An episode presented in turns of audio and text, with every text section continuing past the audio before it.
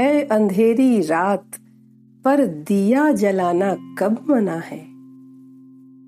ये पंक्ति है श्री हरिवंश राय बच्चन की उस सुंदर कविता की, जो हमें जीवन जीने का बहुत बड़ा, बहुत गहरा मर्म बताती है। दोस्तों, कई बार बहुत सारे लोगों के साथ ऐसा होता है कि जो हमें बहुत ही प्रिय होता है, जिसके बिना हम अपने जीवन की कल्पना भी नहीं कर सकते, या जिसके साथ हम हमेशा प्रेम के सातवें आसमान पर विचरते थे, वही वही किसी कारणवश हमसे यदि छूट जाता है तो हम उसके विरह में दुखी होकर अपना सारा जीवन ही व्यर्थ समझने लगते हैं। अपने आप को ही भूल जाते हैं, लेकिन यह सही नहीं है दोस्तों। श्री हरिवंश राय बच्चन जी ने भी अपने जीवन में अपनी प्रथम पत्नी श्यामा को जब खो दिया था, तब वे ऐसी ही व्यथा झेल रहे थे। किंतु धीरे धीरे उन्होंने इससे निकलने की राह बनाई। उन्होंने समय के साथ साथ ये समझा कि कोई उसके जितना प्यार न सही, पर जीवन जीने के लिए कोई तो साथ होना ही चाहिए। यदि सपनों का महल टूट भी गया तो क्या उन्हीं टूटे हुए महल के पत्थरों से चुनकर एक महल ना सही पर एक कुटिया तो हम बना ही सकते हैं? ऐसा करना तो मना नहीं है। अगर अमावस्या की अंधेरी रात में हम चाँद को रोशनी के लिए उतार के अपनी ज़मीन पे अपनी झोपड़ी में नहीं ला सकते हैं, परंतु एक छोटा सा दीपक जलाकर अपनी झोपड़ी में रोशनी लाना तो कोई गुनाह नहीं है। ये तो हम कर ही सकते हैं। तो इसी विचारधारा के साथ इस सुंदर सी कविता का जन्म होता है। आइए हम सब सुनते हैं।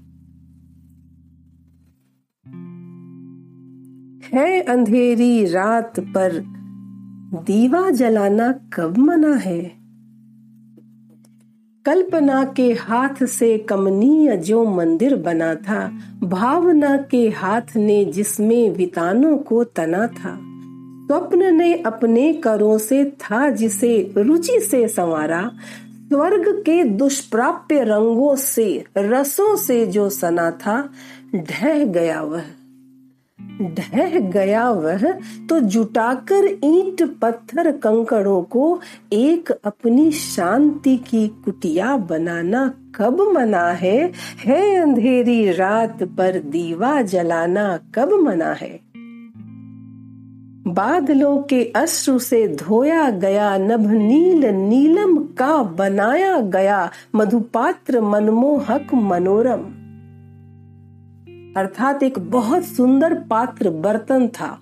बहुत सुंदर, स्वर्ग की तरह। प्रथम उषा की नवेली लाल निवासी लाल मदिरा थी उसी में चमचमाती नव घनों में चंचला सम अगर वह टूटा, अगर वह टूटा तो हथेली हाथ की दोनों मिलाकर एक निर्मल स्रोत से तृष्णा बुझाना कब मना है? अंधेरी रात पर दीवा जलाना कब मना है? क्या घड़ी थी? क्या घड़ी थी? एक भी चिंता नहीं थी। पास आई कालिमा तो दूर, छाया भी पलक पर थी न छाई। आँख से मस्ती टपकती, बात से मस्ती टपकती, थी हँसी ऐसी जिसे सुन बादलों ने शर्म खाई, वह गई। वह गई तो ले गई उल्लास के आधार माना। पर अथिरता की समय पर मुस्कुराना कब मना है? है अंधेरी रात पर दिया जलाना कब मना है? हाय वे उन्माद के झोंके कि जिनमें राग जागा। वह वैभवों से फिर आँखें गान का वरदान मांगा। एक अंतर से ध्वनित हो, दूसरे में जो निरंतर भर दिया अंबर अवनि को मर्तता के गीत गागा। अंत उनका हो गया। अंत यदि उनका हो गया तो मन बहलाने के लिए ही ले अधूरी पंक्ति कोई गीत गुनगुनाना कब मना है? है अंधेरी रात, पर दीवा जलाना कब मना है? हाय वे साथी कि चुंबक लौह से जो पास आए, पास क्या आए कि हृदय के बीच ही गोया समाए? दिन कटे ऐसे कि कोई तार वीणा के मिलाकर एक प्यारा मीठा ज़िंदगी का गीत गाए। वे गए वे गए तो सोच कर ये लौटने वाले नहीं वे। खोज मन का मीत कोई लौ लगाना कब मना है? है अंधेरी रात पर दीवा जलाना कब मना है? क्या हवाएँ थी, क्या हवाएँ थी कि उजड़ा प्यार का वह आशियाना? कुछ नहीं आया काम तेरा शोर करना, गुल मचाना। नाश की उन शक्तियों के साथ चलता ज़ोर किसका? किंतु वह निर्माण के प्रतिनिधि तुझे होगा बताना, जो बसे हैं वे उजड़ते हैं। प्रकृति के जड़ नियम से। पर किसी उजड़े हुए को फिर बसाना कब मना है? है अंधेरी रात, पर दीवा जलाना कब मना है? है अंधेरी रात, पर दीवा जलाना कब मना है?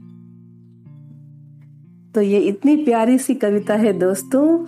मेरा रिक्वेस्ट है, सभी के जीवन में ऐसी अंधेरी रात कभी न कभी आती है, पर दिया जलाना मना नहीं है। चाँद को हम अपनी ज़मीन पे नहीं उतार सकते अमावस्या को, किंतु एक दिया तो जला ही सकते हैं रोशनी का। हम सबको अधिकार है खुश रहने का। तो चलती हूँ। Bye bye